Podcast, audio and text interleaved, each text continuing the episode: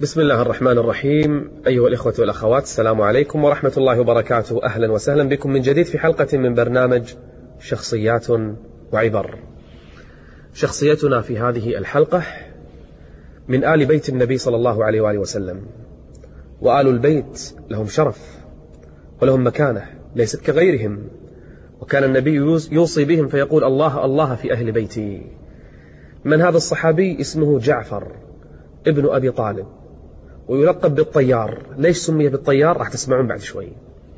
جعفر أخو الإمام علي رضي الله عنهما أجمعين. جعفر بن أبي طالب كان طبعا هو أكبر من النبي صلى الله عليه وسلم بسنوات أو عفوا أكبر من بن أبي طالب بسنوات بعشر سنين. جعفر أسلم على يد من؟ على يد أبي بكر. أسلم هو وأسلمت زوجته فعذب. عذب في دين الله جل وعلا. عذب في سبيل الله. وكان يعذب هو وزوجته. فاستأذن النبي بالهجرة الأولى إلى أين؟ إلى الحبشة. قال النبي لهما ولغيرهما من الصحابة اذهبوا إلى أرض في الحبشة. إلى ملك لا يظلم عنده أحد. اذهبوا إليه. فذهبوا إلى النجاشي في أرض الحبشة. وجلسوا عن عنده خير مجلس. أكرمهم وأحسن إليهم وكانوا نصارى. كان النجاشي عنده بطارقة وعنده قساوسة كانوا نصارى فاستقبلوا المؤمنين أحسن استقبال وكان رجلا عادلا ذلك النجاشي. من سمع بهذا؟ كفار قريش. فأرسلوا اثنين اثنين على إثرهما منهم أو هما عبد الله بن أبي ربيعة وعمرو بن العاص. أرسلا أرسلاهما من؟ كفار قريش يتبعان أثر المؤمنين. ما خلوهم؟ خلوهم رايحين الحبشة أنتش عليكم منهم؟ لا ما يرضون. وأخذ معهم الهدايا. علشان شنو؟ يعطون من البطارقة والقساوسة والنجاشي ثم يطلبوا منهم أن يرجعون الصحابة مرة ثانية إليهم. فذهب إلى الحبشة. عبد الله بن أبي ربيعة وعمرو بن العاص يعطون البطارقة والقساوسة يعطونهم الهدايا. فلما أعطوهم الهدايا ذهبوا من؟ إلى من؟ إلى النجاشي. وطلبوا من النجاشي أن يرجع هؤلاء الناس معهم. قال هؤلاء قومنا ونحن أعلم بهم وهم سفهاء. خرجوا من ديننا ولم يدخلوا في دينكم. ترى هذا دين جديد لا ديننا ولا دينكم. فقال النجاشي طبعا البطارقة أيدوه لأن أعطاهم هدايا رشاوة. فقال النجاشي لا والله لا أقبل كلامكما حتى أسمع منهم. فجيء بالمؤمنين. من يتكلم على لسانهم جعفر بن أبي طالب؟ فقال جعفر يا أيها الملك لقد جاءنا كنا نعبد الأوثان ونقطع الأرحام ونسفك الدماء ونشرب الخمر ونأتي الزنا ونأتي المحارم ونفعل كل شيء. فجاءنا رسول الله. أمرنا بعبادة الله وحده وبصلاة الأرحام وحسن الجوار وحرم علينا الربا والزنا والخمر وقتل النفس وعدد له. كلام طيب. قال هل عندكم شيء جاءكم به من عند الله؟ قال نعم. قال اقرأ علينا. وكان ذكيا جعفر. ماذا قرأ؟ قرأ عليهم سورة مريم. بسم الله الرحمن الرحيم. كافها يا عين صاد. ذكر رحمة ربك عبده زكريا. إذ نادى ربه نداء خفيا. أخذ جعفر رضي الله عنه يسترسل. يقرأ بداية سورة مريم. بكى البطارقة وبكى النجاشي وتأثروا بالكلام. ثم صرف الناس. قال والله لا يمسكم أحد وأنتم ضيوف عندي. رجع من عمرو بن العاص وعبد الله بن أبي ربيعة قالوا لا ما يصير. ما يصير. يعني إما نرجعهم ونرجعهم. فطرع على عمرو بن العاص وكان يعني رجلا ذكيا. قال سوف أذهب إلى النجاشي وأقول أنهم يسبون عيسى. أنتم تألهون عيسى؟ هم يقولون عبد لله يعني يسبونه. فذهب عمرو وقال هذا الكلام. فقال النجاشي ائتوا بهم أسمع ماذا يقولون في عيسى. الحين عاد جاء المحك. والصحابة الآن خايفين شو نسوي؟ شو نقول الحين؟ فقال جعفر والله لا أقول إلا ما قال الله. القصة كلها راح أقولها.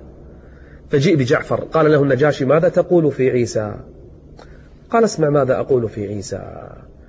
فقرأ قول الله جل وعلا واذكر في الكتاب مريم إذ انتبذت من أهلها مكانا شرقيا فاتخذت من دونهم حجابا فأرسلنا. حتى وصل قال إني عبد الله. آتاني الكتاب وجعلني نبيا. فإذا بالنجاشي الآن كلهم سامعين. إن جعفر يقول إن عيسى عبد الله وليس هو الله. تتوقعون النجاشي إيش راح يسوي؟ ضرب على الأرض بيده ثم أخذ عودا عود. والناس الحين طبعا عمرو وعبد الله مستانسين. وإذا بالبطارقة يغضبون. فإذا بالنجاشي يأخذ عودا يقول والله والله ما زدتم على ما قاله عيسى ولا قدر هكذا يعني هذا الكلام بالضبط الذي كان يقوله عيسى. فنخر البطارقة وأظهروا صوتا فيه غضب. فالتفت النجاشي إليهم قال انخروا كما تشاءون فإن عيسى لم يأتي إلا بمثل ما قالوا وكلاهما يخرج من مشكاة واحدة. وقال للصحابة اجلسوا في أرضي أنتم ضيوفي ولا يقربنكم أحد. أي رجل يصنع مثل هذا؟ إلا رجل دخل الإيمان في قلبه. وكان النجاشي قد أسلم بعد هذا وصلى النبي عليه صلاة الغائب.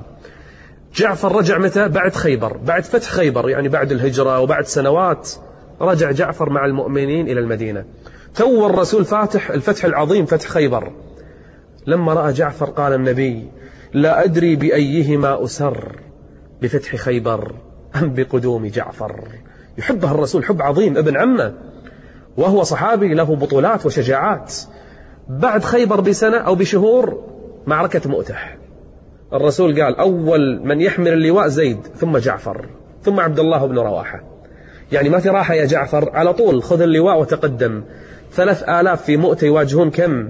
يواجهون ميتين ألف من النصارى. ثلاثة أمام ميتين ألف. والرسول ما خرج معهم في تلك المعركة وكان في المدينة معه بعض الصحابة. أول من حمل الراية من؟ زيد ابن حارثة. فقتل.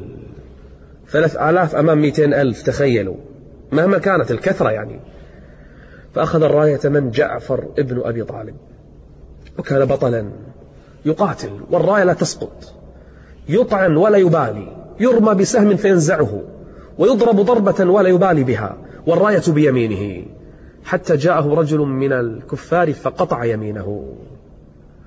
فما أحب تخيل الإيد تقطع. فما أحب أن تسقط راية المؤمنين. فحمل الراية بشماله فقطعت شماله. تخيل رجل بلا يدين أيفر؟ لو كان غير جعفر لكن جعفر لا يفر. لا يعرف الفرار من المعركة. سقط على الأرض. فأسند الراية على صدره بين عضديه.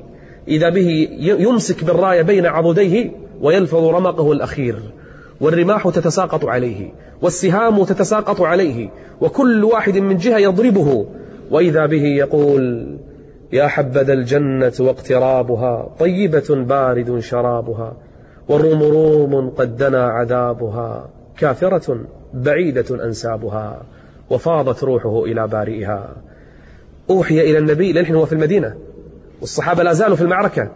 أوحي إلى النبي أن قتل جعفر أن قتل جعفر. راح النبي وين؟ بيت أسماء بنت عميس زوجة جعفر. وكان عنده أولاد صغار. أولاد جعفر كانوا صغار صبيان. فدخل النبي على أسماء وأسماء شافته زوجة جعفر. شافت وجه النبي متغير. فلما دخل قال أين الأبناء؟ أين الأطفال؟ قالت لما؟ أحدث كرب؟ جاءك خبر؟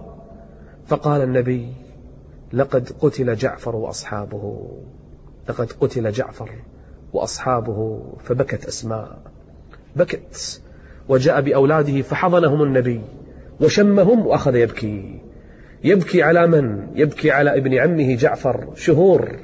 شهور فرح به لكن لقي ربه ضم أولاده.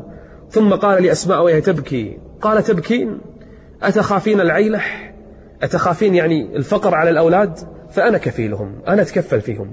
لا تشيلين هم الأولاد أنا أتكفل فيهم. وقال الصحابة اصنعوا لآل جعفر طعاما فقد جاءهم ما يشغلهم فقد جاءهم ما يشغلهم.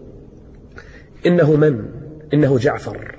بعد أن عم الصحابة حزن عظيم على قتلاهم في موته بشرهم وبشر زوجته وبشر أولاده. قال أبشروا. قالوا بما؟ قال لقد رأيت جعفر. قالوا كيف رأيته؟ قال رأيته يطير في الجنة بجناحين. لقد رأيته يطير في الجنة بجناحين تحمله الملائكة. ثم قال ورأيت حمزة على سرير في الجنة. تذكر أيضا حمزة. رأيت جعفر يطير بجناحين. في حواصل خضر يروح في الجنة كيف شاء. إنه جعفر ابن أبي طالب ولا فخر. أبو المساكين كان يطعم المساكين وكان يرحم الضعيف ولكنه لقي ربه ونعم اللقاء. إن شاء الله في المرة القادمة في حلقة القادمة شخصيتنا رجل من أعلم الصحابة. أكثر من روى عن النبي صلى الله عليه وسلم. لا يستغني عن رواياته أي طالب علم أو عالم. كلنا نسمع باسمه في رواية الأحاديث. سمي وكني بلقب لدابة وحيوان صغير كان يربيه. فسمي بهذا الاسم. سمي ولقب بوعاء السنة لأنه حفظ الكثير من أحاديث الرسول صلى الله عليه وآله وسلم. من هذا الصحابي؟ شخصيتنا القادمة في العلم وأهله كيف جاع لأجل العلم وكيف صبر وحصل هذا العلم. حتى نلقاكم إن شاء الله في الحلقة القادمة مع شخصية جديدة. استودعكم الله والسلام عليكم ورحمة الله.